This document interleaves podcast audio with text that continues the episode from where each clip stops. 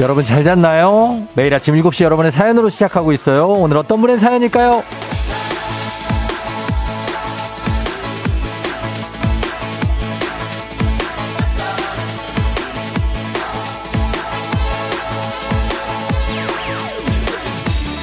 홍석기님, 쫑디 웰컴백. 41살 우리 남편이 자꾸 회사에 가기 싫어해요. 민기적 되면서 어떻게든 안 가려고 화장실에서 늦게 나와요. 초딩 딸도 안 그러는데 이 사람 대체 왜 이러는 걸까요?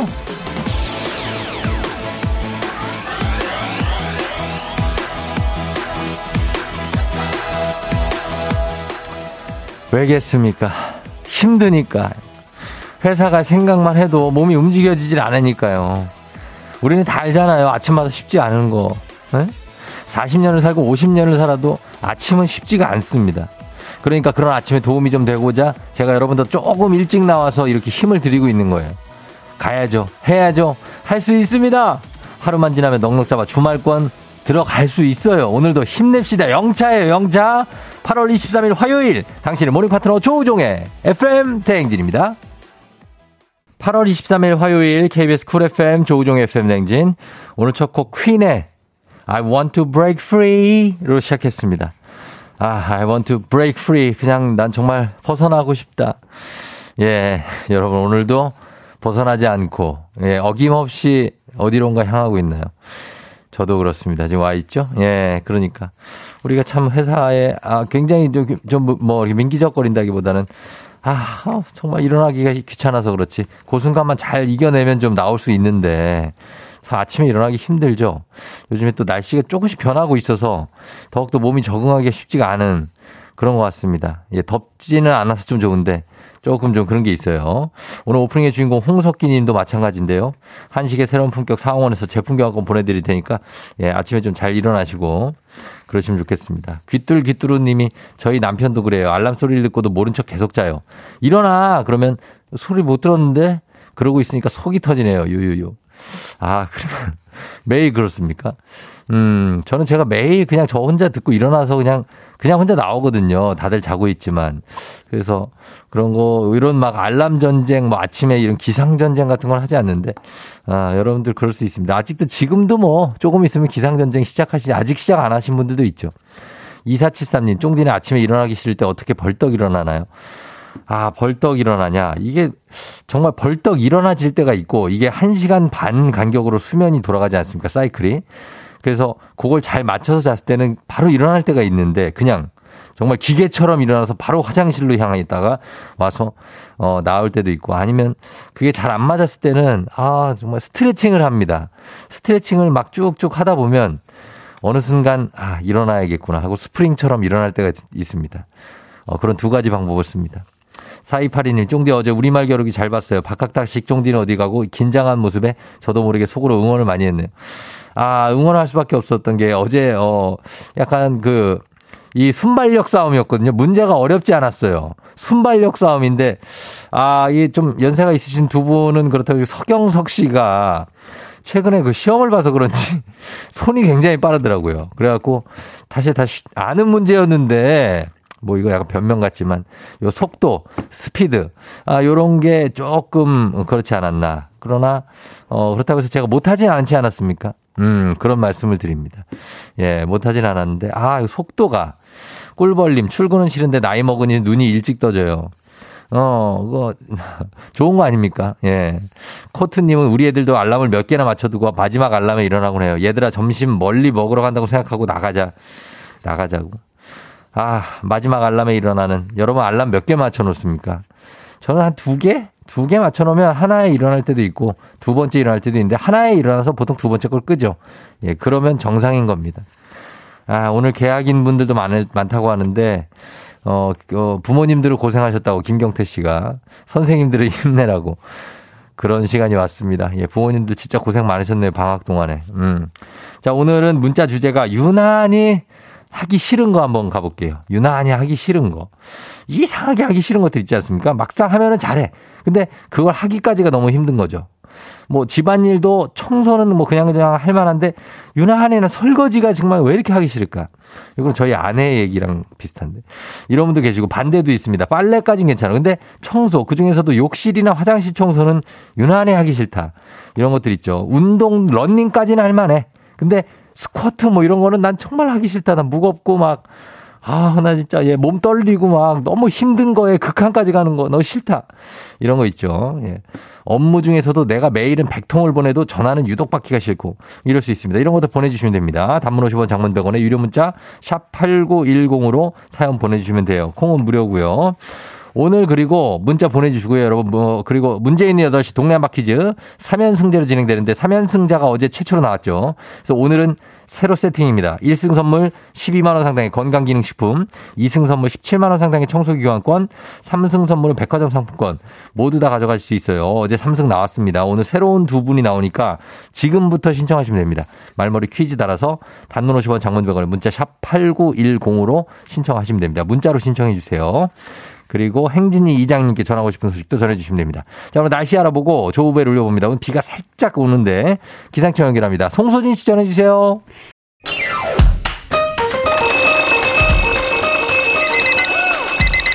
아침을 매일 아침을 깨우는 지독한 알람 대신에 쫑디가 조우종을 올려드립니다. FM 댕진의 모닝콜 서비스 조우종입니다.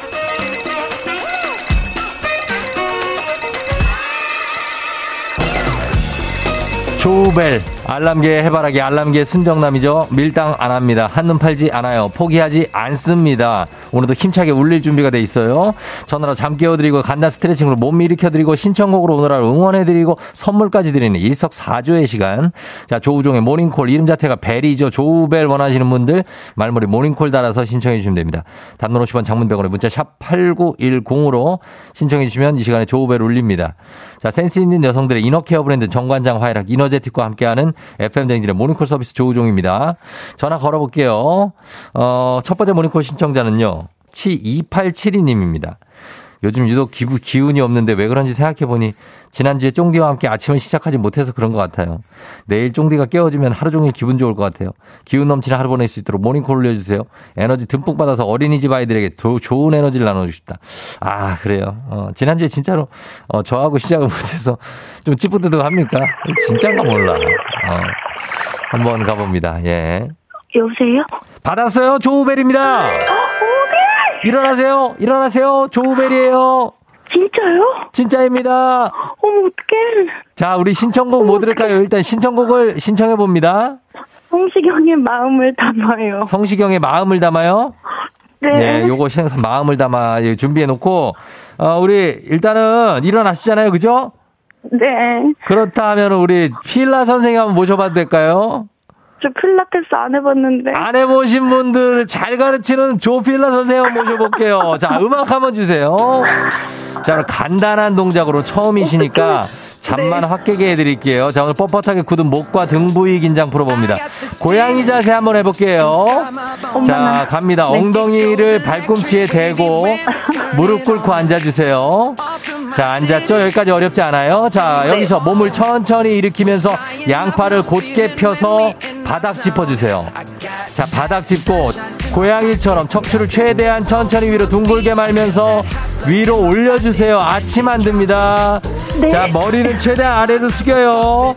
자, 내 배 보면서 내 복부 보면서 유지. 자, 유지하셔야 돼요. 세연님 유지하셔야. 아, 괜찮아. 유지하세요. 자, 다시 후. 천천히 호흡 쉬면서 제자리 돌아옵니다. 자, 마지막으로 네. 고개 들어서 시선 저 멀리 천장 쪽 바라봐주면서 허리를 아래로 얼굴을 위로 쭉 턱 올려주면서 늘려줍니다. 쭉 내려오면서 후. 잘하셨어요, 회원님. 이거 아주 처음 아니신 것 같은 느낌이에요. 예, 많이 해보신 분들하고 비슷한 수준입니다. 아주 잘해주셨어요. 잘해주셨기 때문에 제가 선물로 15만 원 상당의 기능성 베개 드릴게요. 진짜 쫑디예요? 네, 쫑디입니다. 우리 저 회원님은 어디 사는 누구신가요? 저 강서구 사는 김보연이요. 강서구의 김보연 씨? 네. 보연 씨 강서구 화곡동 쪽이에요? 아니면 맞아요. 화곡이에요? 네네네. 아, 화곡이 또 강서의 메카죠, 메카. 예. 굉장합니다. 네. 자, 오늘 어떻게 떨려. 기운 좀 나요? 완전 나요. 저 올 한 해 완전 힘나게 살 수 있을 것 같아요. 좀 그래요. 아유, 잠을 어떻게 잘 잤나 모르겠네요, 어젯밤에. 계속 깼다 잤다가, 예. 아, 진짜 컨디션 그러면 좀 약간 찌뿌드도 할 텐데. 네, 맞아요. 네. 그래도 오늘 무슨 계획이 있어요, 오늘? 오늘 일하러 가야죠. 일하러 가서 애들 깨우고, 네. 애들 깨우고. 어린이집 네. 애들한테 에너지 좀 줄 수 있겠어요? 어떻게 알았지? 네, 네, 맞아요. 도현 씨가 문자에다 썼어요, 여기다. 아, 그래요? 아, 아무튼, 아이들한테 힘주느라 이게 좀 더 네, 네. 쉬워 보이지만 정말 힘든 일이잖아요. 네네. 네. 그래서 정말 잘 하시고 계신 것 같아요. 왜, 뭘 어떻게. 완전 팬이거든요, 진짜. 하고 싶은 얘기 있어요, 혹시? 네. 종비 완전 좋아하고요, 진짜. 제가 홍보도 되게 많이 해요, 선생님들한테. 예. 그래서, 근데 다 안 될 거라고 생각하고, 그렇게 뽑히는 사람이 아무도 없다고, 막, 그렇게 안 믿거든요. 아유, 네. 왜 속고만 살았어, 왜? 그러니까요. 이렇게 보현 씨처럼 되잖아요. 그러니까요. 그래서 꼭 된다고 다시 한번 홍보하고 다닐게요. 그래요. 네. 고맙습니다. 쫑디는 뭐, 매력 포인트가 뭔데, 이렇게. 어떡해. 센스 있고. 예. 지적이고 예. 귀엽고 아니에요. 그러니까 우리 애들이 말씀을. 그냥 뭐 예. 가족처럼 생각하는 것 같아요. 제가 하도 이렇게 틀어놓고 있으니까. 아이들 이름이 뭐예요? 아이들 이름 뭐예요? 노혜인, 노영준. 아 혜인이하고 영준이요. 영준이. 네네. 혜인이 영준이한테도 안부 전해주세요. 아 네, 어떡해. 그래요. 보현 씨 고마워요. 네, 감사합니다. 예, 자, 오늘 하루 시작하면서 나 자신한테 네. 한마디 딱 하고 그러고서 이제 끊을게요. 자, 시작. 노대종 사랑해. 힘내. 야, 그래요. 고마워요, 보현 씨. 안녕. 안녕. 예. 자, 보현 씨의 마음을 담아 예, 성시경의 목소리로 듣고 옵니다.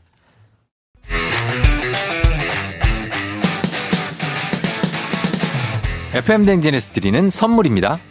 가평 명지산 카라반 글램핑에서 카라반 글램핑 이용권, 수분 코팅 촉촉헤어 유닉스에서 에어샷 U, 당신의 일상을 새롭게 신일전자에서 프리미엄 DC펜, 기능성 보관용기 데비마이어에서 그린백과 그린박스, 이너뷰티 브랜드 올린아이비에서 아기 피부 어린 콜라겐, 아름다운 식탁 창조 주비푸드에서 자연에서 갈아 만든 생와사비, 판촉물의 모든 것 유닉스 글로벌에서 고급 우산 세트, 한식의 새로운 품격 사홍원에서 간식 세트, 문서 서식 사이트 예스폼에서 문서 서식 이용권, 메디컬 스킨케어 브랜드 DMS에서 코르테 화장품 세트, 갈배 사이다로 속 시원하게 음료, 첼로 사진 예술원에서 가족사진 촬영권, 천연 화장품 봉프레에서 모바일 상품 교환권, 아름다운 비주얼 아비주에서 뷰티 상품권, 미세먼지 고민 해결 뷰인스에서 올인원 페이셜 클렌저, 에브리바디 엑센 코리아에서 블루투스 이어폰, 소 나이산 세차 독일 소낙스에서 에어컨 히터 살균 탈취 제품,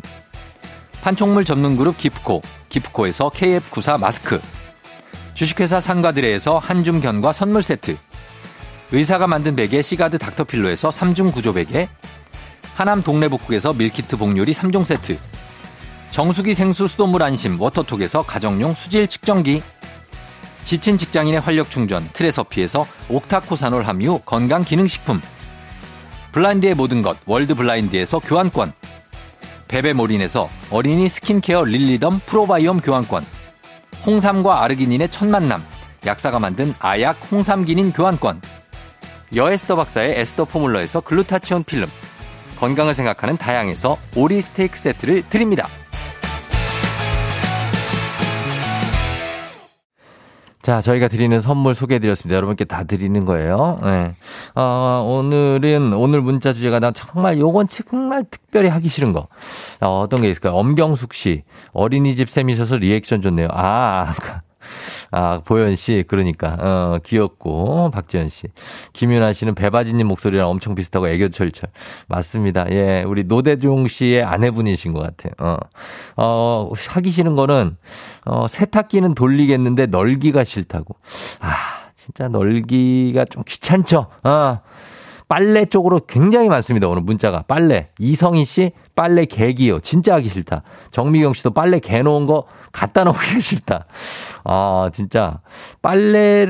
진짜 빨래의 중간 과정 중에 저도 하기 싫은 게 있고 좋은 게 있는데, 빨래를 개는 거는 저는 좋아합니다. 개는 걸 좋아하는데, 빨래를 한 거를 개기 위해서 갖다 놓는 게 좀 귀찮아. 아, 뭐 약간 세부적으로 자기가 하기 싫은 게 있어요. 77763637님은 빨래하고 넣는 건 잘하는데 다림질이 싫대. 스팀 다림질. 아, 다림질 저는 좋아하는데. 아, 일단 빨래를 하기 위한 과정은 별로 싫어하는데 후에 정리 과정을 저는 좋아합니다. 그 다음에 비러브다님이 자기 전에 세수하고 이 닦는 것까지 오케이. 근데 발 닦는 거 너무 귀찮기 싫어요. 그래서 그냥 안 씻고 나오면 아내가 귀신같이 발냄새 난다고 얼른 씻으라고 구박하네요. 아, 이거 발을 이제 씻는 건 좋은데 발을 씻고 이제 수건으로 닦으면 수건이 아까워. 그거를 발 때문에 하나를 써야 된다는 게. 어? 그렇지 않아요?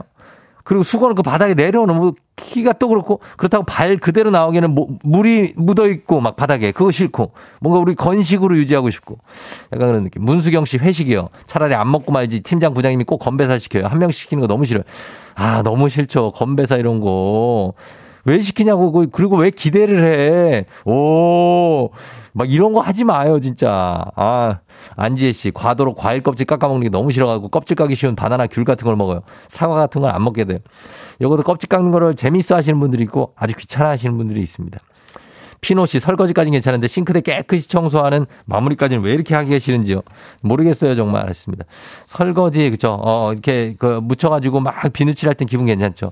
근데 그거 너무 많아. 그리고 큰 냄비들 무거운 것들 나 너무 하기 싫어. 이수범 씨 화장하고 지우는 게 너무 귀찮아요. 근데 안 하면 사람 같지가 않아서 매일매일 하고 있네요. 아, 정말 100번 공감합니다. 예, 그렇죠. 화장하고 지우는 게 귀찮다. 저희도 메이크업을 하기 때문에. 이문혜 씨, 냉장고 정리하는 거. 이상하게 마음 먹어야 하게 되고, 그때그때 치우면 편한 건 한데 안 돼요. 안 되죠. 그 냉장고에 뭐 흐른 거 있으면 그거 닦아야 되는데, 내일 닦을까? 아, 정말로. 예, 박현정 씨, 놀러 가는 건 좋은데, 이상하게 갔다 와서 캐리어 정리하는 게 너무 싫어요. 바로 하면 편한데, 한쪽에 놔두게 되네요. 그걸 바로 해야 되는데, 사실은. 그게 너무 귀찮죠. 아, 오늘 너무 많은데. 아, 아깝네. 이거 다. 하여튼 이런 게 많습니다. 그러니까.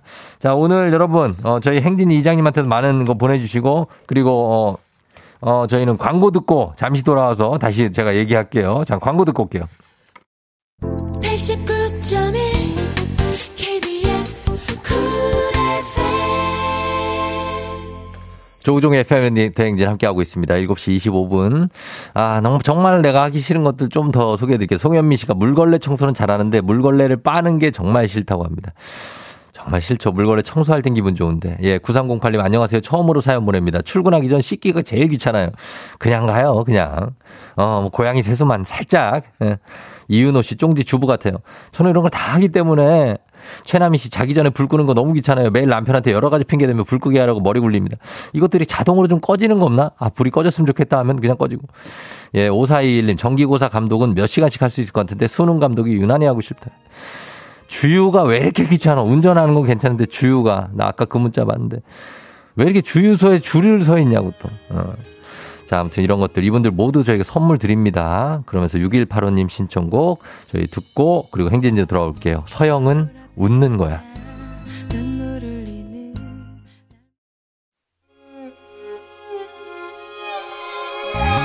조우종 나의 조정 나를 조정해줘. 조우종 나의 조정 나를 조정해줘. 하루의 시절 우종조가 간다. 아침엔 모두 FM 댕진. 기분 좋은 하루로 FM 댕진.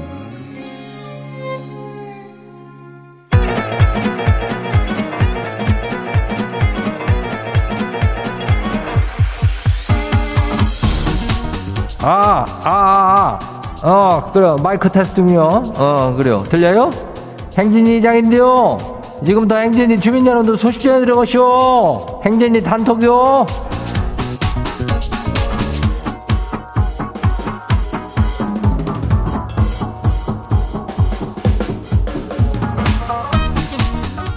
그래요. 행진이 단톡 소식 다 들었시오, 못 들었시오? 예. 어제 저기 하잖아. 그 석현네. 그 저기가 3연승인가 해가지고 오늘 새로운 도전자가 두 분 온다 그래요. 예. 그러니까 주민 여러분들도 이런 날 신청을 하면은 연결될 가능성이 조금 늘어난다고 봐야 돼요. 그러니까 이거는 뭐 너도 알고 나도 알고 이장도 알고 다 아는 거요. 그러니까 딱 눈치껏 지금 바로 그냥 저기 하면 돼요. 예. 그죠? 이제 문자는 샤프하고 89106 문자가 단문이 50원이 장문이 100원이 이 짝으로는 행진리 주민들 소식도 좀 봐줄 수 있슈. 그러니까 여기다 행진리 콩은 무료요. 거기로 보내줘도 돼요. 오늘 행진리에 단톡 소개된 주민들한테는 오리 스테이크 교환권이 나가니까 다들 잘 알고 이렇게 하면 돼요. 저기 하면 돼요. 그래요. 우리 이제 행진리 단톡 한번 봐요. 첫 번째 가시기 봐요. 이혜린 주민요. 어. 이장님, 다 있다는 그 왜 저 저렴한 가게 있잖요. 그 다 있어 뭐 거기 예. 거기에 너무 좋고 싼 게 많아가지고 요즘 거기다 용돈을 다 탕진하고 있쇼. 아, 엄마가 왜 자꾸 이런 걸 사오냐고 난린디. 이거 어쩐데요? 아, 저는 이런 쇼핑이 아주 그냥 재미진디. 그래야 그 뭐 아주 부담되지 않은 걸로 이렇게 해가지고 마트에서 사는 그 왜 그런 거 그 행복이 있잖여. 예, 그런 거 하다 보면은 아이고 뭐 이렇게 너무 이렇게 부담되지도 않고 그냥 소소하니 이런 거는 그냥 적당히 하면은 마음에도 좋고 그래. 어, 그러니까 그 너무 탕진하진 말고 웬만큼만 하는 것도 괜찮여. 다음 봐요. 두 번째 거시기 봐요. 김봄 5323 주민 아시오? 예, 그래요. 이장님 친구 커플하고 우리 부부하고 2박 3일 제주도 여행 가요. 근데 이제 남편이 선물이라면서 커플티를 사왔다 그러고요. 신혼 때 다 안 입었던 걸 이걸 어떻게 입으라는 거래요. 나 창피한데 이거 안 입으면 삐치가요. 근데 우리 남편은 왜 안 하던 짓을 한대요. 후회가 되는 거지. 예전에 이런 것도 못하고 그냥 대충 살았던 게 이제 후회되는 게 이제는 좀 약간 그런 걸 해가지고 뭔가를 느껴보고 싶은 그런 사랑의 마음이요. 아니 좋은 거 아니요. 이런 마음만 받고 티는 약간 스타일을 다르게 해서 입으면 되지. 그렇게 해야. 다음 봐요. 4108님이요. 이장님 구구단 아직 못 외우는 2학년 아들이 학습지를 푸는데요. 문제가 잠시 헷갈렸던 곱셈을 쓰고 외우세요. 이거거든요. 거기다 뭐라고 적어놓은 줄 알아요? 그런 거 없다고. 야는 왜 이러는 걸까요? 얘 아들들은 다 이래요? 아니 그게 아니고 뭔 얘기요. 문제가 잠시 헷갈렸던 곱셈을 쓰고 외우세요. 뭔 이런 문제가 다 있는겨. 어? 잠시 헷갈리는 게 어딘겨. 한번 헷갈리면 계속 헷갈리던데. 아무튼간에 아들은 뭐 큰 이상은 없는 것 같아. 9구단을 외우면 되는 거죠. 나도 8단인가 7, 9, 46이요 뭐요. 그쪽 짝은 약간 좀 약해요. 다음 봐요. 박혜영 주민요. 새벽 4시만 되면 목탁 소리가 탁탁탁 나는데 이게 뭐 어디서 나는지 모르겠슈. 근데 인전 그냥 목탁 소리에 맞춰서 새벽 운동을 하기로 했슈. 잘 생각한 거 맞겠죠? 그래요. 뭐 어디 계신겨? 어디서 그 목탁을 그렇게 하시는겨? 뭐 목자가 한번 불자지? 불자가 계시는데 그분들도 뭐 하니까 경건하니 거기서 명상도 같이 하고 그러면 뭐 생각 잘한겨. 예, 그래요. 다음 봐요. 꼬마 딱지 마지막이요. 이장님 드디어 벌초 시즌이 왔슈. 이번 주 벌초하러 가는데 벌써부터 걱정이요.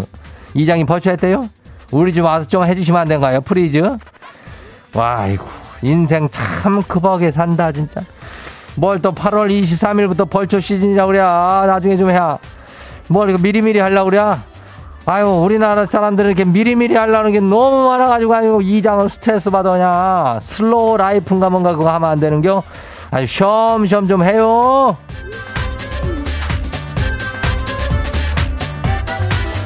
아주 그냥 뭐 예약이 안 하면은 뭐 어딜 갈 수가 없으니까. 아무튼 그렇단 얘기요. 그래 오늘 소개된 행진이 가족들은 오리 스테이크 세트 교환권 이름으로 갖다가 그냥 아주 야무지게 그냥 접어가지고 챙겨줄게요. 예. 행진이 단톡 매일 열려요. 행진이 가족들한테 알려주고 싶은 소식이나 정보 있으면은 행진이 말머리 달아갖고 일로 보내주면 돼요. 단문이 50원이, 장문이 100원이, 문자가 샵하고 89106. 콩은 무료요. 그래요. 그리고 뭐요? 우리 노래 듣고 올게요. 노래 어떤 거요?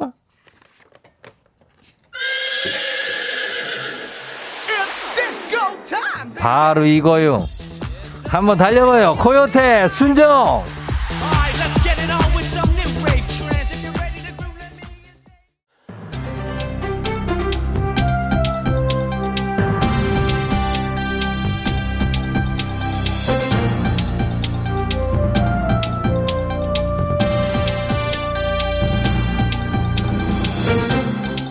한윤상의 빅마우스. 저는 손석석석석입니다.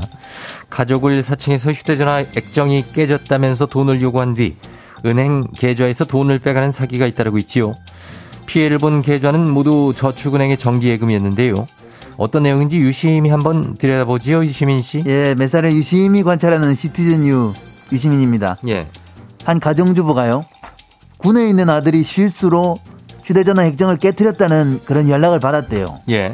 근데 그게 이제 파손보험에 가입하면 수리를 무료로 받을 수가 있으니까. 예. 신분증이랑 은행 계좌 비밀번호를 요구를 한 거죠. 아, 그 신분증하고 은행 계좌 비밀번호. 이거 중요한 건데 이걸 아들인지 확인을 잘 하신 건가요? 이게 근데 그 이분이 속은 이유가, 예, 아들 목소리로 보이스톡이 왔대요. 그러니까 아들이 맞구나 하고 아들이 하란 대로 한 건데 이게. 아, 아들 목소리로 왔다.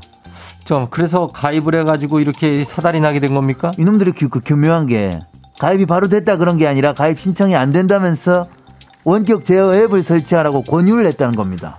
야, 이건 신분증에 계좌 비밀번호까지 다 넘겼는데 원격 제어 앱까지요. 정말로 다 받아내는군요. 컴퓨터 잘 다룰 줄 모르는 분들은 자녀들 도움 많이 받잖아요. 예. 근데 그 군대 간 아들이 그렇다고 하니까 그런가 보다 하고 이거 설치를 하셨어. 예. 근데 이게 다음날까지 원격 앱이 실행이 되더라는 거야, 이게. 아, 이게 어떻게 된 일이죠? 이거 아주 수상한데요. 근데 그 피해자분도 이상하다고 이게 여겼을 거 아닙니까? 이상하지요. 그래서 확인을 해보니까 계좌 네 군데에서 돈이 다 빠져나가 버렸어요. 예. 저축은행에 그 해뒀던 예금 무려 1억 원이 넘는 돈이 근데 뭐 이렇게 다 나간 거야. 아, 이건 시중은행 계좌 남아 있었대 근데 이게. 아니 근데 보통 이렇게 계좌가 해지되거나 한 번에 많은 돈이 빠져나가나 그러면 은행에서 고객에게 확인 연락이 오고 그러지 않나요? 그리고 또 통신사기 피해 환급법이라는 게 있어서 계좌 사기가 의심되면 금융기관이 송금을 지연하거나 일시 정지하게 된 있는 걸로 알고 있는데요. 근데 이게 그 저축은행은 그게 좀 어렵다는 거예요. 예. 그래서 저축은행 중앙회가 이 이상 금융거래 탐지 시스템에 문제가 없었나 그 확인을 하고 있는 그런 상태가 지금 이 상태인 거죠. 자, 그 많은 금액이 그렇게 빠져나갈 때까지 고객도 몰랐고 아들 목소리에 보이스톡은 그러니까 어떻게 왔는지. 그거 어떻게 온 거지? 성대모사를 굉장히. 안윤상, 지인인가? 본인이 아니에요? 안윤상 씨는 그런 짓을 못해요. 급이 많아서. 그래요? 예, 제가 정확하게 알아요, 그것은. 알겠습니다. 그건 본인이니까 알 수가 있겠지요. 저축은행도 이걸 모르고 있다는 게 참 이해하기 어려운데, 아, 하루빨리 시스템이 점검되고 잘 갖춰져서 더 이상 피해가 없어야 되겠습니다. 소식 감사하지요.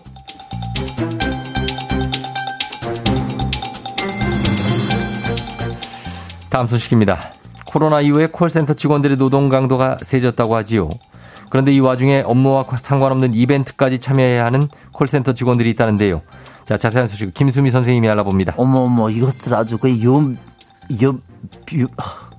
연불을. 예, 욕 안 하셨습니다. 연불이라고 하려고 했어요. 욕 안 하셨습니다. 연불을 외는 것도 아니고 일하러 온 사람한테 별걸 다 시켜놔서. 예, 흥분을 가라앉히십시오. 그 이야기를 먼저 좀 전해주시죠. 그 콜센터 직원들이 왜 어떤 이벤트를 해서 이렇게 화가 많이 나신 건가요? 작년에 그 막대가제대 있잖아요. 그럴, 예, 때 양갈래머리, 삐삐머리를 하고 오라고 그랬대요. 예. 콜센터 직원들이면 애도 아니고 다 큰 어른들한테 뭔 짓거리야 이거. 어우, 너무 촌스러워. 막대과자대회는 삐삐가 아니고 이거 빼. 아무튼 그래, 이벤트가 강제로 된 겁니까? 말로는 하고 싶은 사람만 하라고 했는데 그 머리를 하고 사진을 더 많이 공유하는 직원들한테 간식을 준다고 하니까 그걸 근데 또 이걸 개인한테 주는 게 아니라 그 팀별로 준다 그랬대요. 아하. 어머, 그러면은 안 하고 와봐 남아. 그럼 분위기 어떻게 돼? 아하. 내가 안 하면 우리 팀이 뭘 못 받는 그런 분위기가 돼요. 그러니까. 억지로 했어. 억지로. 진짜 억지로 한 거야, 그거는. 이런 어떤 팀별로 뭘 한다. 이런 거 참 이 압박감이 있는데 약간 몰아간 감이 있어요. 알아보니까 그것만 시킨 게 아니고요. 해가 바뀌면 마스크에 스티커를 붙여라. 어버이날에는 인간 화환 이벤트를. 가지가지야. 니네 나뭇가지니 가지치기 좀 해줄까 내가? 다 이러고 싹둑싹둑 그냥 다 잘라버려. 여기까지. 예, 안 됩니다. 예, 뭐 사기 동료의 업무 성과를 높이기 위한 이벤트라면 이해를 하지만 이게 콜센터라고 그러니까 이해가 가지 않습니다. 비대면으로 이루어지는 업무들 아닙니까? 고객들한테 그런 걸 보여줘서 성과가 더 나고 뭐 그런 업종이 아닌데요. 그러니까요. 안 그래도 짜증난 고객들 달래느라 힘든데 용역업체에서 이상한 이벤트를 하라고 들이대고 있으니까 이런 얘기 듣는 나까지 화딱지가 나. 정말 이상한 사람들이 너무나 많지요. 그래서 그 용역업체에서는 뭐라고 합니까? 이상한 용역업체. 뭐랬는지 알아? 참, 자기들은 강제한 적이 없대요. 하고 싶은 사람만 하라고 했다고 그러면서 아하. 이제는 원하지 않으면 안 시키겠어요. 어머 선심 쓰셨어. 네. 어머 대단한 선심 쓰셨어. 애초에 그런 이벤트를 왜 해? 이해를 할 수가 없어. 노이해야 노이해. 예. 아우, 안윤상 씨 아침에 오셔도 되고 안 오셔도 됩니다만 안 오실 겁니까? 뭐 난 와야지. 예, 그러게요. 왜 내가 왜 안 오니? 한번 그냥 생각을 해봤습니다. 왜? 예, 상담 업무에 이 AI 시스템이 도입되면서 답답함을 느끼는 고객들이 콜센터 직원들한테 더 많은 항의를 하고 있어서 그렇지 않아도 업무가 과중되는데 직원들이 동의하기 어려운 이런 보여주기식 이벤트 이것보다는 더 윤택한 환경을 만들어주시는데 힘써 주십시오. 개밥 신내 난다 진짜. 개밥 신내가 나신다고 묵었어, 합니다. 그렇게 묵었어 좀. 오늘 소식 여기까지지요.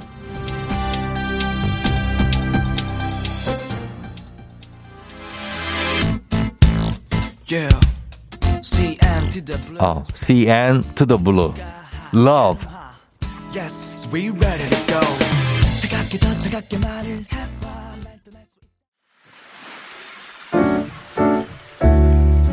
해봐. 마음의 소리.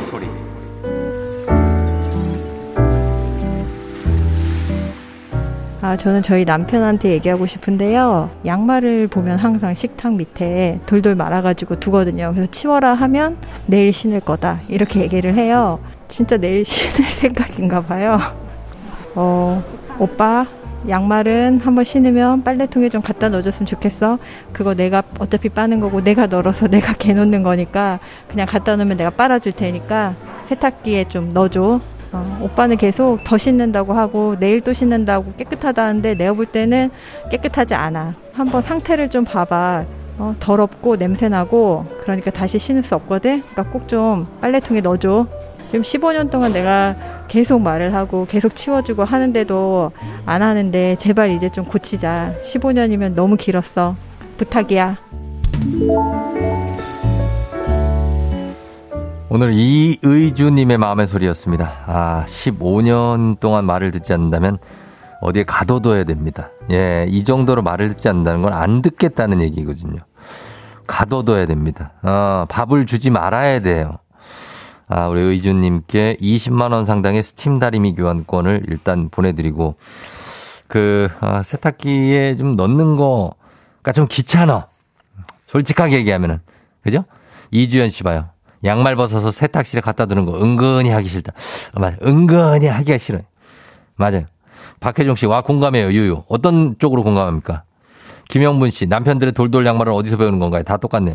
솔직히 그냥 거꾸로 벗어가지고 내던지고 싶어. 2619님, 헐 정말 미안합니다. 그거 안 고쳐줘요. 정대근 씨, 양말은 이틀씩 신는 거 아닌가요? 이대수 씨, 그럼요. 내일 신을 수 있습니다. 저하고 똑같네요. 내일 못 신어요. 하루 신고 하루 하시고 그거 갖다 놓으세요 좀. 예. 부탁 좀 드리면서 좋은 말로 할 때 5584님 밥도 사랑도 아무것도 주지 말기 하셨습니다. 주지 말고 가둬둬야 된다고요. 예. 자, 매일 아침 이렇게 여러분 속풀이 하시면 됩니다. 하고 싶은 말씀 소개 담긴 말 원하시면 익명 삐처리 음성 변조 다 해드리고 선물 드립니다. 카카오 플러스 친구 조우종 FM 댕지 친구 추가하시면 자세한 참여 방법 보실 수 있으니까 많이 참여 부탁드리고요. 자, 3부 문재인의 8시 동네 한바 퀴즈 간이죠 하죠. 퀴즈 풀고 싶은 분들 말머리 퀴즈 달아서 샵8910 단문 50원 장문 100원에 문자로 신청해 주시면 됩니다. 저희는 음악 듣고 와서 퀴즈로 돌아오도록 할게요. 자, 음악은 5176님 오늘 생일 축하합니다. 아무한테도 생일 축하 말을 못 들었다는데 처음으로 쫑대한테 듣고 싶다고 5176님 생일 축하합니다. 그러면서 음악 듣고 오겠습니다. 정인 게리 사람 냄새. 오늘 내 아침을 그래서 봐봐 조종과 함께해 나를 더 춤추게 넘치게 행복해 이 순간이 매일 아침 7시에 FM 대행진 FM 대행진 조우종과 나 신나 이 순간 FM 대행진 I'm feeling good as I 짜릿하지 출근길에 너잖아 샤이 맘에 들었다 FM 대행진 조우종의 FM 대행진.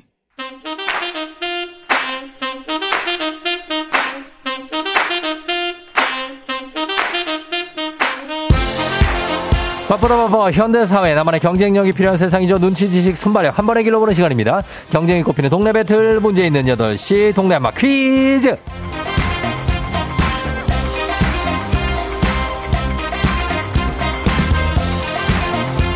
매일 아침 8시 문제 있습니다. 문제 있어요. 싱가포르로 매일 운항하는 티웨이 항공과 함께하는 문제 있는 8시 청취자 퀴즈 배틀 동네 한바 퀴즈.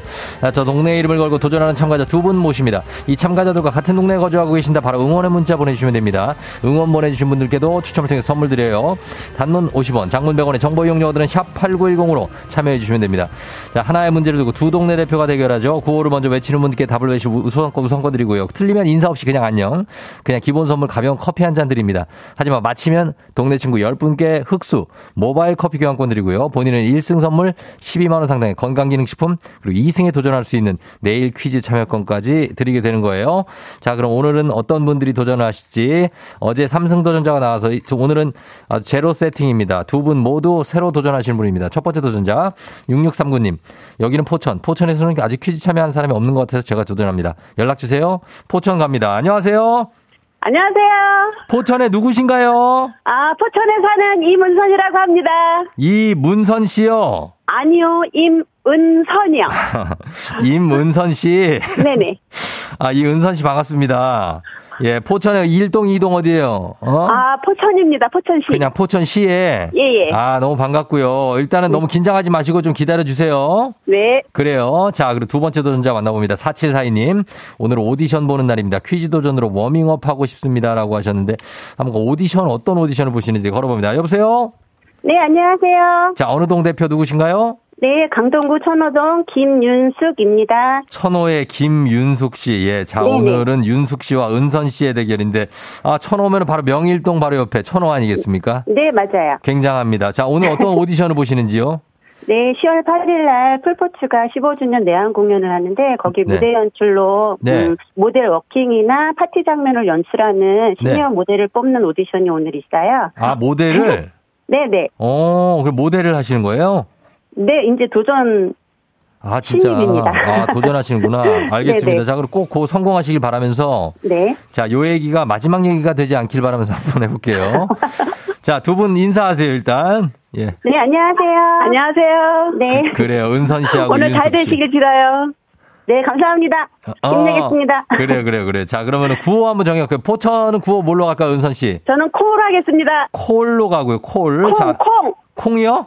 네. 아, 콩. 알았어요. 콩으로 갈게요. 그 다음에, 자, 윤숙 씨. 애플. 예? 애플. F요? 예, 애플. 제 별명이 애플이거든요. 사과. 아, 애플, 사과. 네네. 어, 사과. 알겠습니다. 얼굴이 사과같이 이렇게 맞아요.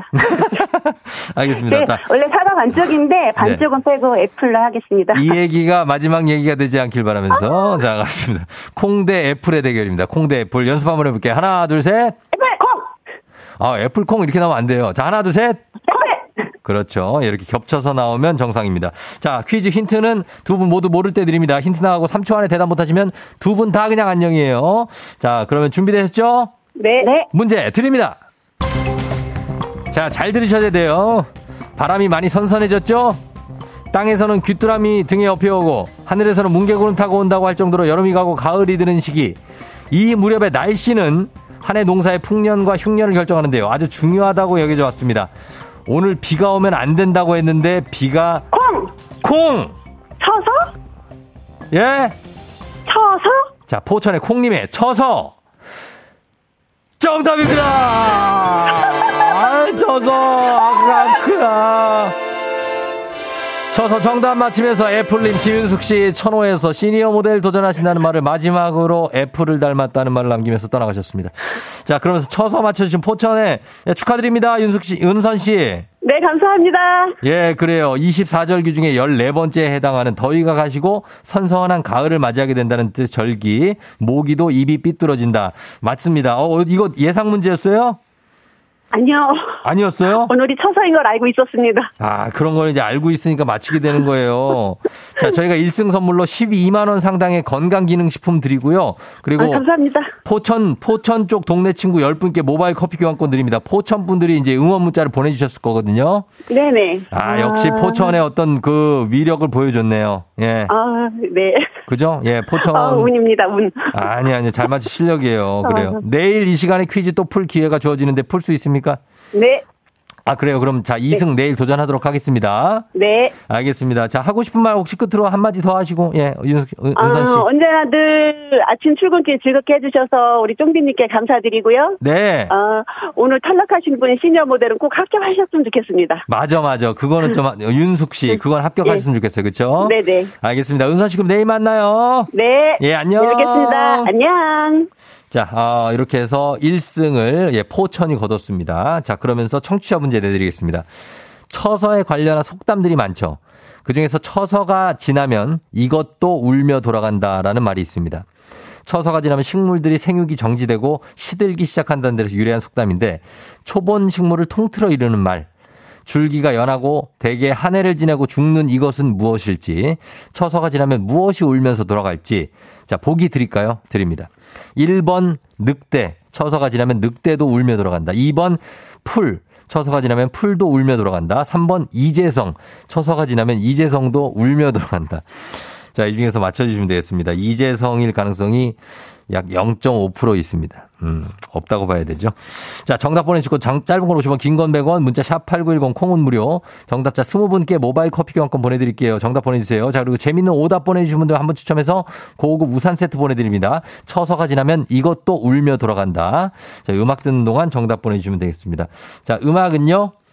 최성수의 정말 오랜만이네요. 최성수님의 풀립사랑. 최성수의 풀립사랑 듣고 왔습니다. 아, 최성수. 정말 예전 꽃중년의 대표주자. 예. 최성수의 풀립사랑. 자, 정답 발표합니다. 청취자 퀴즈. 정답은 바로, 두구두구두구두구두구두구. 바로 풀입니다. 풀. 예. 풀도 처서가 지나면 울며 돌아간다는 거죠. 정답 맞힌 분들 20분께 모바일 커피 교환권 드리고요. 그리고 베스트 오답자에게 고급 우산 세트 보내드릴게요. 자, 베스트 오답은 한번 보겠습니다. 어떤 게 있을지. 5125님, 정답 박덕선. 이거 본인 이름 같은데. 예, 박덕선 씨야, 잘 알죠. 예, 아니고. KBS PD 중에 박덕선 PD가 있는데 그분이 아닙니다. 이분 다른 분이에요. 네. 장은현 씨, 우리 아빠. 그리고 처서가 지나면 박혜영 씨, 풀스윙도 울며 돌아간다. 자, 풀스윙. 처서가 지나가면 곁담도 울며 돌아간다. 8830님. 예, 곁담이, 이제, 그래도 납니다. 예, 그래도 나요. 처서가 지나면 김선혜 씨, 곽수산도 울며 돌아간다. 곽수산은 울지 않아요. 예, 그리고 정대근 씨, 썸준도 울며 돌아간다. 예. 자, 그렇습니다. 그리고 처서가 지나가면은 리버풀도 울며 돌아간다. 3605님. 리버풀. 예, 풀 중에 리버풀이 굉장히 강하죠. 예, 그리고 곽선희 씨, 쳐서 풀빌라. 예, 풀빌라. 그 다음에 풀로 가겠습니다. 풀. 그 다음에, 안악수나문 있고요. 2524님. 그리고 러브버그 이정원 씨. 그 다음에 곰돌이 풀까지 있는데. 자, 이 중에서 저희가, 베스트 오답은, 처서가 지나도, 곁담도 울며 들어간다 가겠습니다. 8830님. 예, 요거 드릴게요. 오늘 뭐 이렇게 아주 뭐 그런 건 아니지만 요거 드리겠습니다. 자, 그러면서 날씨 한번 알아보고 가겠습니다. 여러분, 조우종의 FM댕진 홈페이지 오시면 선곡표 있습니다. 선곡표에서 명단 확인해 주시면 됩니다. 선물 드릴게요. 날씨 보겠습니다. 기상청 연결합니다. 기상청에 송소진 씨 전해 주세요.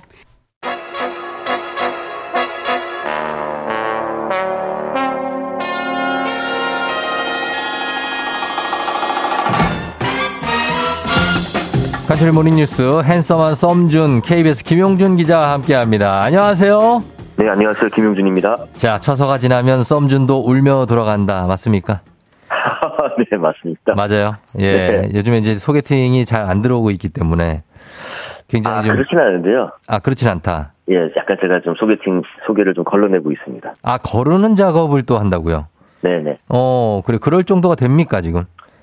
그게 아니라 이제 횟수만 채우는 그런 소개팅이 좀 의미가 없는 것 같아서. 아하. 네, 그래서 좀, 의미 있는 소개팅만 위주로 하고 있습니다. 그렇죠. 뭐 횟수를 채우는 건 의미가 없죠. 뭐 쿠폰을 모으는 것도 아니고요. 이게 왜 제가 좀 없어 보이죠? 실속을 채우시기 바랍니다. 용기 씨. 알겠습니다. 자, 그러면서 우리 뉴스 한번 가보도록 하겠습니다. 네, 오늘, 주요 현안부터 할게요. 먼저, 내일이 우리나라 중국이 수교한 지가 딱 30주년이 되는 날이라고 하는데. 그렇습니다. 관련해서 2030 세대, 소위 MZ 세대들이 중국을 어떻게 생각하는지에 대한 설문조사 결과가 나왔다고요?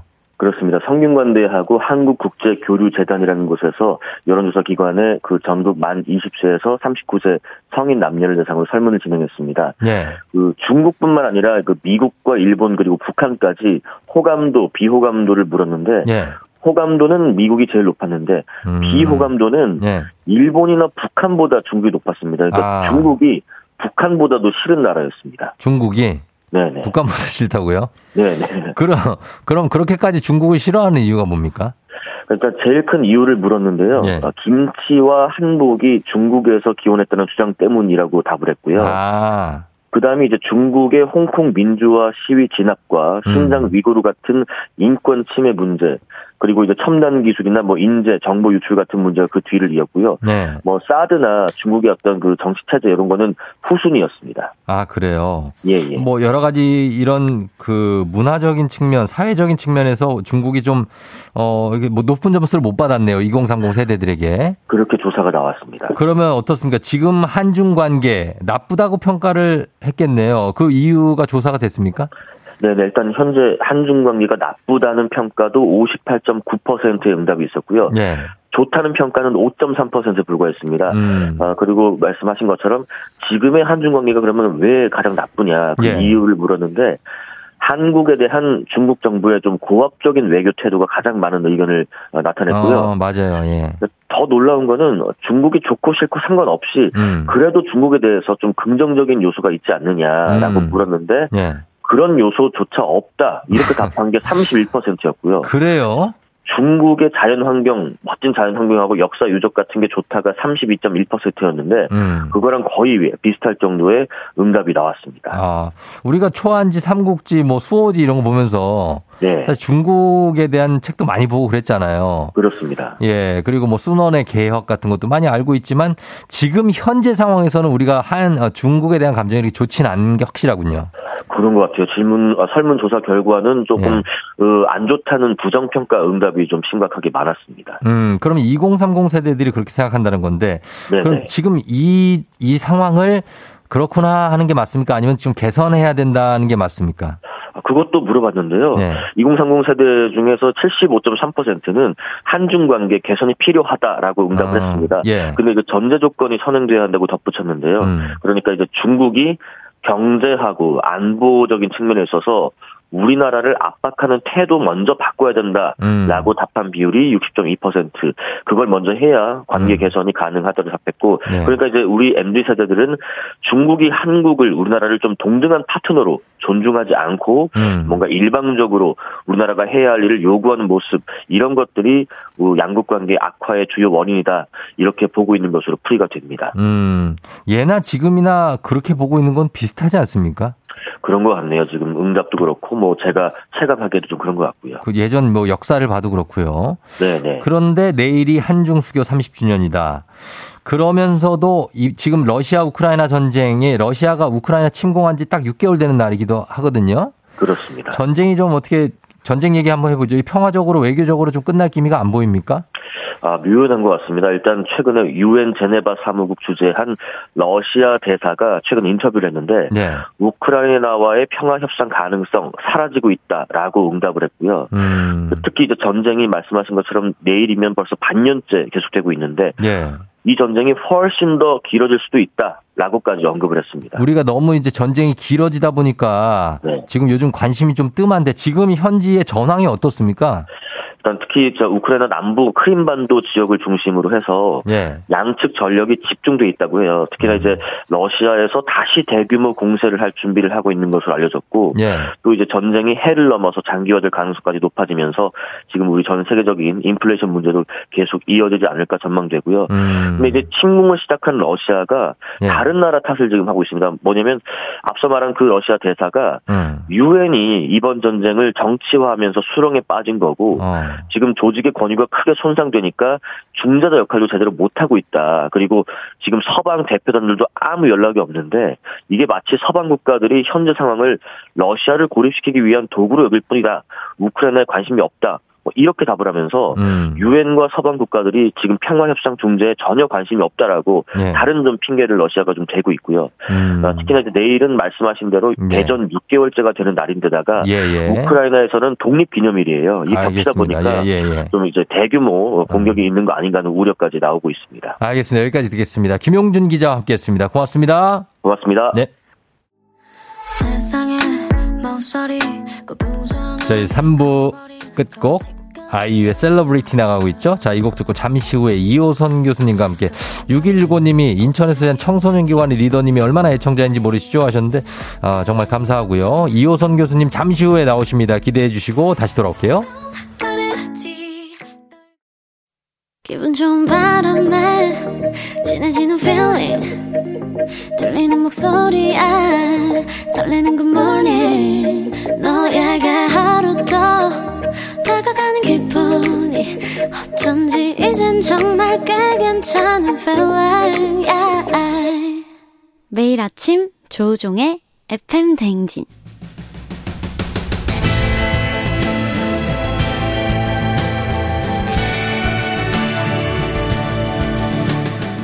나를 알고 너를 알면 백전백승이라는데 열길 물속은 알아도 도통할 수 없는 타인의 마음.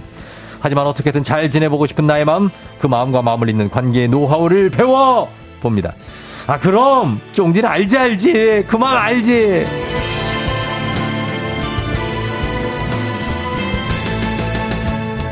인생의 가장 쓸모있는 한 수를 전수해 주신 분이죠. 상담계의 마음 뚜로뻥 소통 전문가 이호선 교수님 어서 오세요. 안녕하세요. 반갑습니다. 마음의 레인보우 이호선입니다. 반갑습니다. 마음의 레인보우, 마음의 어떤 무지개라는 무지개죠. 얘기죠. 예, 굉장한 표현이네요. 우리가 이제 비온 이후에 이제 인생의 새로운 약속의 상징으로 무지개가 있지 않습니까? 여러분 삶에도 무지개가 뜨기 시작할 겁니다. 그렇습니다. 비가 온 다음에 무지개를 보지 못한 상황은 어떻게 해야 될까요? 뭐 다음 날 봐야죠. 다음 날 보게 될 것 같습니다. 예, 인생의 어떤 한 수를 전수해 주시는데 지난주 이재성 아나운서 에게 잘생겼다는 폭풍 칭찬을 했다는 얘기를 또 들었습니다. 뭐 폭풍 칭찬이라기보다도 뭐 사실 진술을 통한 감탄 정도였다. 아 그래요. 거짓말은 아니었다. 거짓말은 아니죠. 아, 깜놀입니다. 전 아이돌인 줄 알았어요. 아 아이돌 느낌이 조금 나요. 아 그죠? 더군다나 마스크를 쓰고 계셔가지고 눈만 봤는데 아우 그냥 풍덩 빠질 뻔했네요. 아니 뭐 입도 괜찮아요. 아 입도 괜찮아요. 예. 어쨌든 아주머니는 그 눈에 반했네요. 그럴 수가 있고 예. 자 그래 저는 절대 이거에 동요하지 않습니다.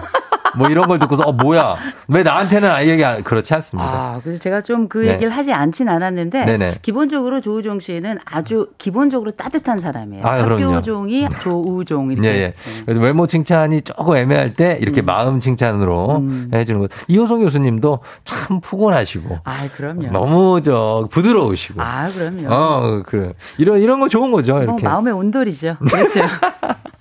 우리는 이렇게 마음 칭찬, 외모 칭찬은 아유, 오래 못 가요. 아 지겨워. 아유, 그럼요. 인생 길고 그렇죠. 마음도 긴 거죠. 맞습니다. 마음 좋은 게 제일 좋고 그만큼 이렇게 칭찬에 좀 힘이 강력하게 있는 거라는 거죠. 당연하죠. 우리가 보통 칭찬하면은 되게 도파민이나 세로토닌 생각을 하시는데요. 우리 머릿속에는 줄무늬체라는 게 있어요. 줄무늬체? 그래가지고 이를테면 칭찬을 받거나 아니면 현금 보상 같은 걸 딱 받잖아요. 그럼 줄무늬체가 막 움직이면서 과제 수행을 확실하게 해줘요. 그래서 우리가 흔히 고래도 춤추게 한다라고 하는 건 훈련을 훨씬 더 활성화하고 좋은 결과를 낸다는 건데 이 모든 것들이 다 줄무늬체, 포유동물에게 있는 줄무늬체가 활성화되기 때문이라 인간도 당연히 현금 보상이나 아니면 칭찬에 대해서 기본적으로 활성화된 줄무늬체 때문에 어떤 일을 더 잘할 수 있게 되는 거죠. 그렇군요. 예, 이런 느낌입니다. 지금 1129호님도 전 어린이집 교사입니다. 작년에 이호선 교수님의 온라인 교육 듣고 팬이 됐어요. 속이 뻥 뚫리는 답변에 위로받고 간다고. 8624님도 속이 뻥 뚫린다. 화요일이 너무 좋다고. 2577님 호선 언니 내 스타일이야 사랑합니다. 2192님 정대근님 마음 내비게이션 마네님 납시오 안녕하세요 하셨습니다. 아 안녕하십니까. 특별히 아까 제가 잠깐 읽어주셨던 글 중에 그 미츠홀구 청소년 수련관의 김경미 관장님이라고 우리 FM 대행진 골수 팬입니다. 아 그래요. 그래서 꼭 전해달라고. 김경미 관장님. 저희 패친입니다. 아이고 저희가 또 사랑을 전합니다. 네, I love you. 자 그러면서 오늘의 주제가 바로 그래서 칭찬과 아부입니다. 뭐 이게 청취자 여러분들도 들으면서 알겠지만 칭찬 아부, 이 칭하. 칭하에 대한 고민이나 의견이 있을 거예요. 회사 생활을 하시다 보면. 그렇죠. 요거 사연 보내주시면 됩니다. 단문 50원 장문 100원 문자 샵 8910 콩은 무료인데 자 칭찬 아부. 이게 어쩌면 한 끗 차이고 사실 예전에 이제 아부의 왕이라는 영화 기억나세요? 그렇죠. 아부의 왕, 아부의 기술 뭐 이런 게 책도 있죠. 성동일, 송새벽이 나와가지고 우리는 저 성동일 씨가 그래요. 자존심이란 놈은 야 우리 냉장고에 넣어두고 나오자. 나올 때 자존심이란 놈 버려. 아, 그렇죠. 그리고 이 말만 기억해. 암요. 그럼요. 당연하죠. 별 말씀을. 압류. 그럼요, 당연하죠. 별 말씀 압류. 그럼요, 당연하죠. 별 말씀 압류. 그럼요, 당연하죠. 별 말씀. 요것만 외워라. 네. 예, 그러면은 바로 칭찬 아부. 그렇죠. 가능하다. 우리가 흔히 이제 칭찬하고 아부의 차이가 뭐냐 이런 걸 물어보시는 분들이 계신데요. 네. 예, 기본적으로 내가 하면 칭찬이고 네가 하면 아부잖아요. 기준은 항상 기준이 납니다. 예. 그래서 내가 하면 선한 것이고 남이 하면 뒤틀린 것인데. 그럼요. 그중에서도 지금 조금 전에 압력으로 이렇게 말씀하셨던 네. 것처럼 되게 그런 거 할 때 몸에 움직임이 있죠. 압력. 네. 몸이 약간 움직임이 있으면서 뼈가 네. 녹아내려갖고 연체동물이 돼. 그렇죠. 아유, 그럼요. 이게 그 칭찬하고 아부가 이 사용하는 신체 부위가 달라요. 아, 그래요? 네. 기본적으로 칭찬 같은 경우는 네. 입하고 배가 움직입니다. 입, 배. 이 반전으로부터 이렇게 좋은 말들이 올라오는 거고요. 올라오죠. 예. 이 아부 같은 경우는 일단 혓바닥 움직이고 손바닥 움직이고 네. 허리춤 움직이고 이렇게 세 가지가 3스텝을 밟으면서 아부가 이제 진행이 되는 거죠. 그렇죠. 근데 우리가 이 아부하고 칭찬을 약간 좀 나누어서 그 상황을 생각해 본다면 네. 영어 표현이 굉장히 좋아요. 영어 나옵니다. 어떤 영어요? 우리가 칭찬에 대한 수거를 좀 찾아보면 자, 영어 고급 영어 하나 나옵니다. 여러분 이거 적으셔야 돼요. 자, listen carefully. 네. 예, 이렇게 carefully. Pat on the back. Pat on the back? 예, pat. 톡톡 두드리다, on, 어디, 위를, the back, 등어리를 톡톡 쳐주는 거, 요거, pat on the back. 이게 칭찬하다는 뜻이고요. 그럼 아부는 뭐냐? 아부. 자, 따라 읽어보죠. 자, Listen carefully. 자, butter up. 네, 버터가 끝까지 올라오는 거죠. 버터를 발라라. 막 발라주는 거죠. 요게 아주 아부와 이 칭찬 세 어깨를 톡톡 두드려주는 거고. 두드려주고. 혀에다가 버터를 확 발라주는 거. 오일 좀 뿌려주고. 제대로 뿌려주는 거죠. 요게 칭찬과 아부의 차이. 그렇죠. 칭찬은 약간 보면은 앞으로 쭉 들어가야 되니까 약간 태권도의 앞지르기 느낌이고. 아부는 약간 택견. 택견 느낌을 압류. 그럼요, 당연하지 별 말씀을 압류. 그렇죠. 그럼요, 당연하지 별 말씀을 압류. 그럼요, 당연하지 별 말씀을 이런 식으로 따라가네요. 가야 됩니다. 자, 그래서 이렇게 가는데 어떻습니까? 이거는 칭찬 아부 교수님의 말씀 한 마디 한 마디가 주옥 같다 이런 얘기. 이런 거는 칭찬입니까 아부입니까? 뭐 어디에 가깝습니까? 요건 일단은 뭐 재능을 칭찬하면서 사실을 말하면서 공익적 요청을 하니까 요건 또 칭찬이라고 봐야 되겠죠. 그래요. 그렇죠. 공익적 요청이다. 그리고 교수님 지난번에 알려주신 거절 노하우대로 친구가 돈 빌려달라는 거 거절했더니 성공했어요. 역시 교수님 짱이에요. 이건 칭찬입니까? 요건 이제 일단 배운 바를 실천을 하고 이 실천한 바에 대해서 긍정 경험을 했죠. 긍정 경험을 한 다음에 이걸 고백하고 그 경험 효율에 대해서 함께 나누는 거니까 이 또한 칭찬이라고 볼 수 있겠죠. 또한 칭찬이다. 제기하는 건 칭찬이죠. 그렇죠. 네. 본인한테 하는 거. 그렇죠. 예, 이경아 씨가 진심이 담기면 칭찬, 없으면 아부 아닌가요? 했습니다. 뭐 맞는 말씀입니다. 근데 진실과 그 사실 아닌 것에 관련된 그 경계가 모호해가지고. 그건 중요하지 않아요? 중요하지 않아요. 그럼요. 김현정 씨, 나를 위해서 하는 거는 아부고, 남을 위해서 하는 건 칭찬 아니냐고. 나를 위해서 하는 건 아부고 남을 위해서 하는 건 이거는 근데, 너무 이제 개인의 자기 스스로에 대해서 비관적인 거죠. 그렇죠. 칭찬도 나를 위해서 하는 거지. 당연하죠. 그리고 또 내게 오는 건 역시 굳이 거부할 필요가 없어요. 그럼요. 예, 그렇게 가면 됩니다. 자, 그러면 저희가 칭찬 듣는 칭찬의 기술 노하우를 몇 가지 좀 정리를 좀 부탁을 드려볼게요. 네, 말씀하신 우리가 칭찬도 여러 가지가 있지만 그중에서도 칭찬을 듣는 칭찬. 야, 너 어쩜 이렇게 칭찬을 잘하니? 그런 거. 이런 이야기를 들을 만한 그 항목을 제가 약간 줄여봤는데요. 이 기술이 그 5개 기술입니다. 5개 갑니다. 노즉 작구공이에요. 노즉 작구공. 요건 뭐냐면 재능보다는 노력을 칭찬해라. 노력 칭찬. 요거는 이제 개선의 여지를 보는 거고요. 즉시 칭찬해라. 즉시 가야 돼요. 요건 행동을 바로 강화할 수 있는 거고요. 작은 것을 칭찬해라. 작은 거 좋죠. 요거 칭찬거리가 확장하게 되는 거거든요. 구체적으로 칭찬해라. 구체적으로. 그래야지 상황을 연상하게 되니까요. 맞아요. 공개 칭찬해라. 공개적으로. 요게 바로 우리가 알고 있는 노즉 작구공 맨 마지막 공개 칭찬은 인정 욕구를 가장 끝까지 끌어올릴 수 있는 그 환경이 바로 공개 칭찬이거든요. 야, 진짜 이거 어려운 기술이네요. 어렵지만 가장 강력하고 늘 진실에 가까운 노즉 작구공 5개 중에 2-3개 정도만 쓸 수 있다면 이분은 기본적으로 칭찬에 능하고 심지어 아부도 기술적으로 할 수 있는 분이죠. 이거 노직 작구공이 되는 분은 인생이 아마 걱정이 없을 거예요. 왜냐하면 노력을 칭찬하려면 그걸 알아봐야 되고 그렇죠. 눈이 있어야 되고 즉시 칭찬하려면 그걸 알 수 있는 그 순발력이 있어야 그렇죠. 되고 작은 걸 칭찬하려면 또 어떤 소중하게 뭔가 여기는 마음. 관찰력도 있어요. 관찰력이 있어요. 구체적으로 칭찬하려면 또 언변도 좀 따라줘야 되고. 발달해야죠. 공개적으로 칭찬을 한다. 이거는 진짜 가장 어려운 사람들이 다 들을 수도 있지만 좀 약간 돌려가면서도 칭찬해 줄 수 있는 그렇죠. 이런 기술들을 다 갖고 있는 사람이 드물죠. 있죠. 이게 바로 이호선 교수님이죠. 아, 학교종이 조우종이시죠. 아, 저는 네. 조우배는 아니고 이 이호선 교수님이 요걸 갖고 계신 것 같아요. 아, 요거 이제 몇 개 가지고 있죠. 그렇죠. 근데 우리가 어떤 상황을 딱 맞닥뜨렸을 때 한 가지 방법만 있다 생각하면 요게 인지적 경직성을 가지고 있다 얘기하고요. 그래도 두세 가지 대안을 가지고 있다 그러면 인지적 유연성을 가지고 있다 이렇게 이야기하는데 네. 적어도 인간은 한두 가지 정도는 다 가지고 있거든요. 갖고 있죠. 부족하다면 한 가지를 더 땡겨서 그거 한번 애써 보신다면 제가 볼 때는 5가지 중에 3가지 갖는다. 엑셀런트입니다. 아, 엑셀런트로 갈 수 있습니다. 노즉 작구공 아이에게도 필요한 칭찬이네요. 과정을 칭찬하는 게 중요하다 하더라고요. 하셨습니다. 아, 선생님이시네요. 네, 나무야님이. 예. 자, 그래서 이 입 밖으로 칭찬한다는 이 말이 잘 안 나오는 분들도 있거든요. 있죠. 마음 속으로는 분명히 저 사람 일을 잘하네. 아, 오늘 저 옷 괜찮네 하는데. 괜히 좀 내가 이런 얘기까지 하면 좀 그럴까 하다가 말을 삼켜 먹는 분들에게 예. 어떤 얘기를 할 수 있습니까? 일단 이런 분들 소양인이고요. 소양인들이 주로. 체질이 허해? 예, 허한 거죠. 아, 예. 그래서 이런 분들이 안에 가슴은 꽉 차 있으나 바깥으로 잘 표현하지 못하는 말하고 싶은데. 근데 괜찮습니다. 왜냐하면 우리가 직장 생활하거나 사회 생활할 때 그 사람 혹은 그 상황에서 일 잘해내면 전혀 문제 없어요. 네. 그리고 이 사람이 가지고 있는 스타일은 정직하고 성실하고 꾸준한 사람들은 주변에서 이 사람의 그 우직함에 대해 잘 알고 있거든요. 일단 내가 하고 있는 일에 충실한다면 이거 큰 문제 되지 않는다. 그래요? 말씀드리고요. 문제는 안 된다. 두 번째로는 네. 이 아부가 나쁘다고 생각하는 분들이 많아요. 아부는 아주 치졸한 거야. 네. 치사한 거야. 왜냐? 내가 못하니까.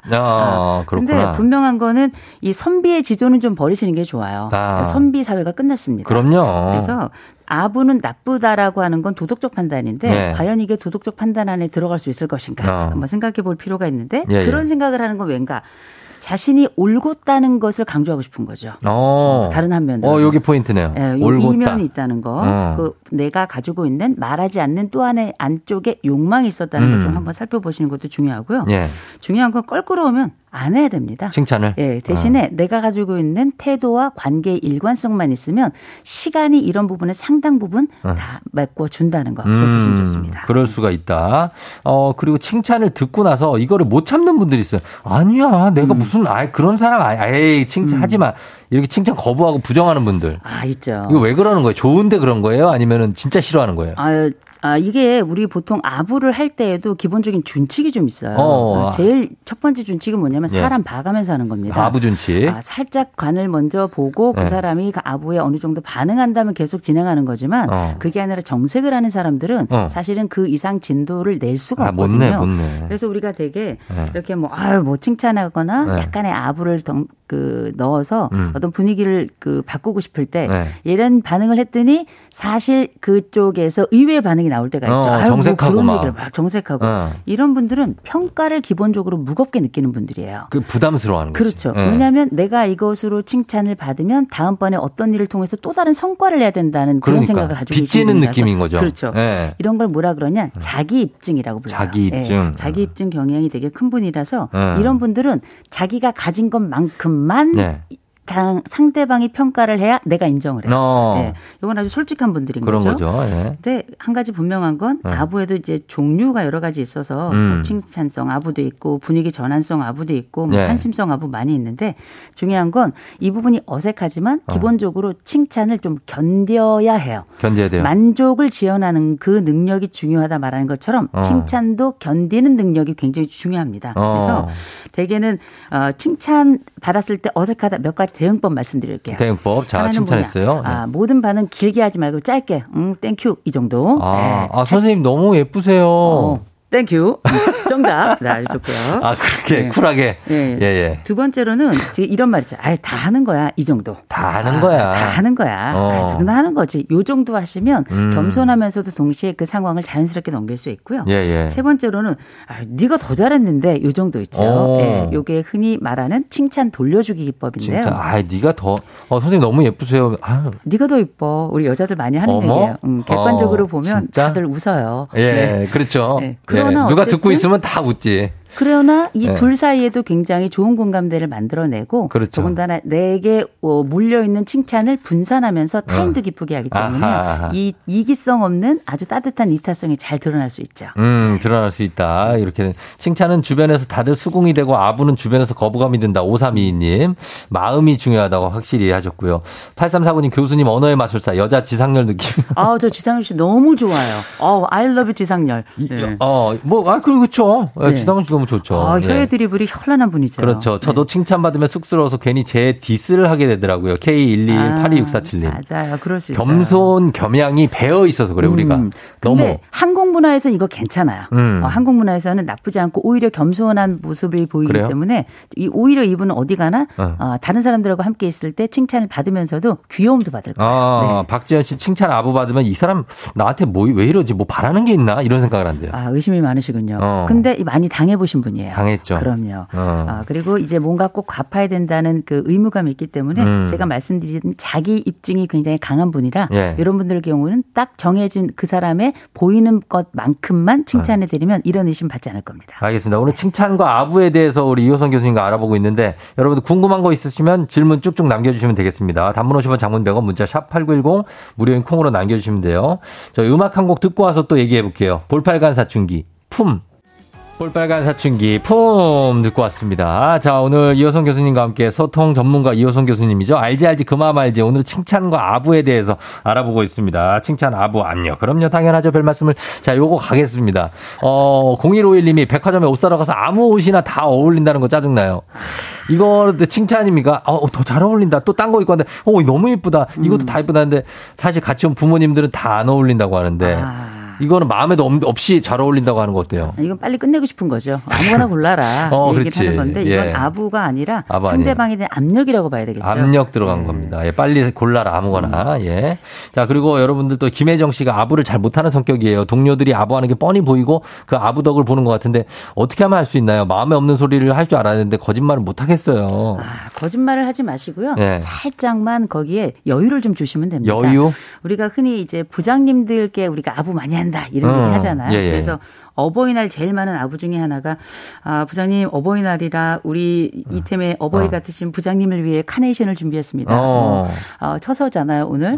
어머 이렇게 가을이 오네요. 부장님은 저의 가을입니다. 뭐 이런 얘기 하잖아요. 내가? 네. 예, 이런 이렇게. 말을 하시는 분들은 사실은 거의 하늘에서 내려와야 돼요. 그래요? 이런 능력이. 학교 가서 공부한다고 이게 배워지는 게 아닙니다. 좀 막 간질간질하잖아요. 간지러운 정도가 아니죠. 네. 때밀이 수건이 있어도 쉽지 않아요. 쉽지 않아요. 그리고 가끔 대패도 필요하잖아요. 필요하죠. 근데 우리가 아부를 어떻게 할 수 있냐 그런데 그 옆에서 이 사람이 가지고 있는 얘기했던 부분 중에 한 부분을 딱 가지고 와가지고 요거를 이런 부분 참 좋네요. 요것도 칭찬이자 동시에 아부도 될 수 있는 거예요. 그래서 되게 우리가 알고 있는 아부가 대단히 손발을 비벼가면서 이런 것이 아니라 때로는 그 사람이 했던 말에 동조하는 것도 좋은 아부가 될 수 있어요. 그래서 무조건 다른 사람이 이야기하는 아첨처럼 느껴지는 거 말고요.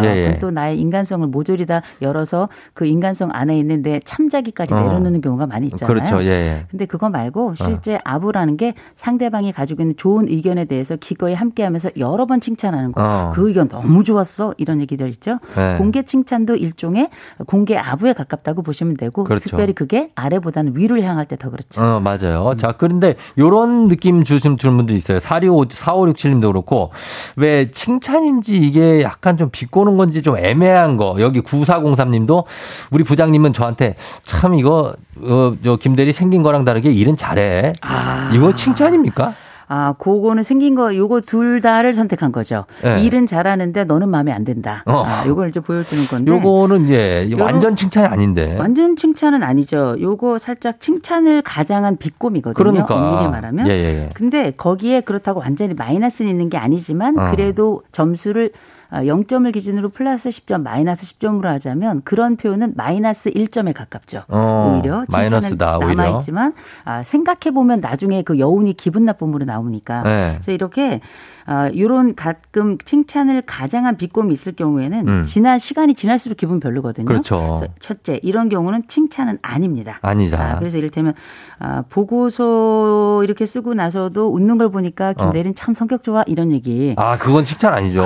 그거는 뭐 쏘는 거죠. 욕 중에 욕이죠. 그렇죠. 감안되지 않는 건데 요거 칭찬인지 아닌지 구분 못하는 분들 계시거든요. 아, 그래요? 기본적으로 이거 칭찬 아닙니다. 당연히 아닙니다. 예. 두 번째로는 비꼬는 의도는 집대 넘어는 가야 돼요.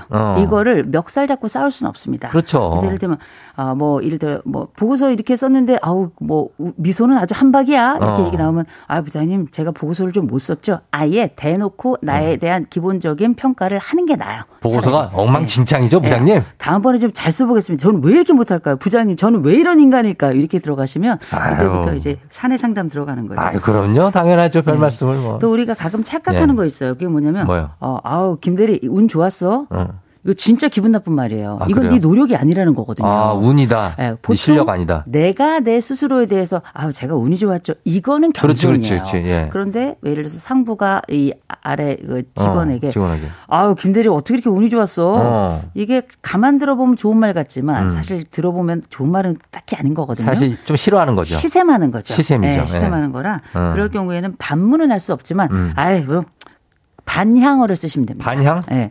말 그대로 끝을 따라하는 건데요. 예. 운이 좋았죠. 이렇게요. 그냥 상대방이 비꼬는 것에 대해서 굳이 상사라서 내가 이걸 치고 갈 수 없다면 반향어를 통해서 그냥 수용하는 게 나아요. 그냥 받아내는 거죠. 그리고 그냥 칭찬도 아부도 나한테 좀 안 맞는다면 안 해도 되죠, 둘 다. 아, 그럼요. 그거 안 해도 살 수 있습니다. 그리고 이게 나는 이런 걸 잘 못한가 싶은 생각이 자꾸 들 때는 그 상황 벗어나셔서 밖에 나와서 바닥 말고요. 안전한 곳에 가서 침 퇴퇴퇴 몇 번 뱉으시면 돼요. 그렇죠. 침 뱉고 그냥 나가서 그냥 다른 생각하고 아니면 그냥 혼자 일하고 그런 거 하시면 됩니다. 네. 자, 오늘 알지 그만 말지. 오늘은 저희 시간이 다 돼가지고 여기서 다뤄줬으면 하는 마음 여러분 있으시면 FM대행진 홈페이지 게시판이나 단문 50원 장문 100원 문자 샵 8910 무료인 콩으로 남겨주시면 되겠습니다. 자, 오늘 아부와 그리고 칭찬에 대해서 알아봤습니다. 우리 교수님 역시 오늘도 굉장한 최고의 시간을 만들어주셔서 감사합니다. 저는 항상 FM 대행진 올 때마다 너무 기분이 좋아요. 아, 그래요? 왜냐면 이렇게 빨리 말해도 괜찮은 방송은 여기가 처음이에요. 너무 좋아요. 왜냐면 저도 빠르거든요. 예, 그래서 여러분들만 괜찮으시면 저희가 이렇게 빠르게 가도록 하겠습니다. 자, 오늘 여러분 감사하고요. 이호선 선생님 감사합니다. 네, 좋은 하루 되세요. 네.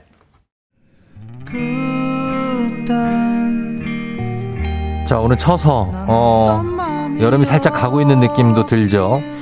자, 오늘 그래서 끝곡으로 잔나비의 뜨거운 여름밤은 가고 남은 건 볼품없지만 이 곡 전해드리면서 쫑디 인사드리도록 하겠습니다. 여러분 오늘 화요일도 재밌게 잘 보내요. 오늘도 골든벨 울리는 하루 되시길 바랄게요.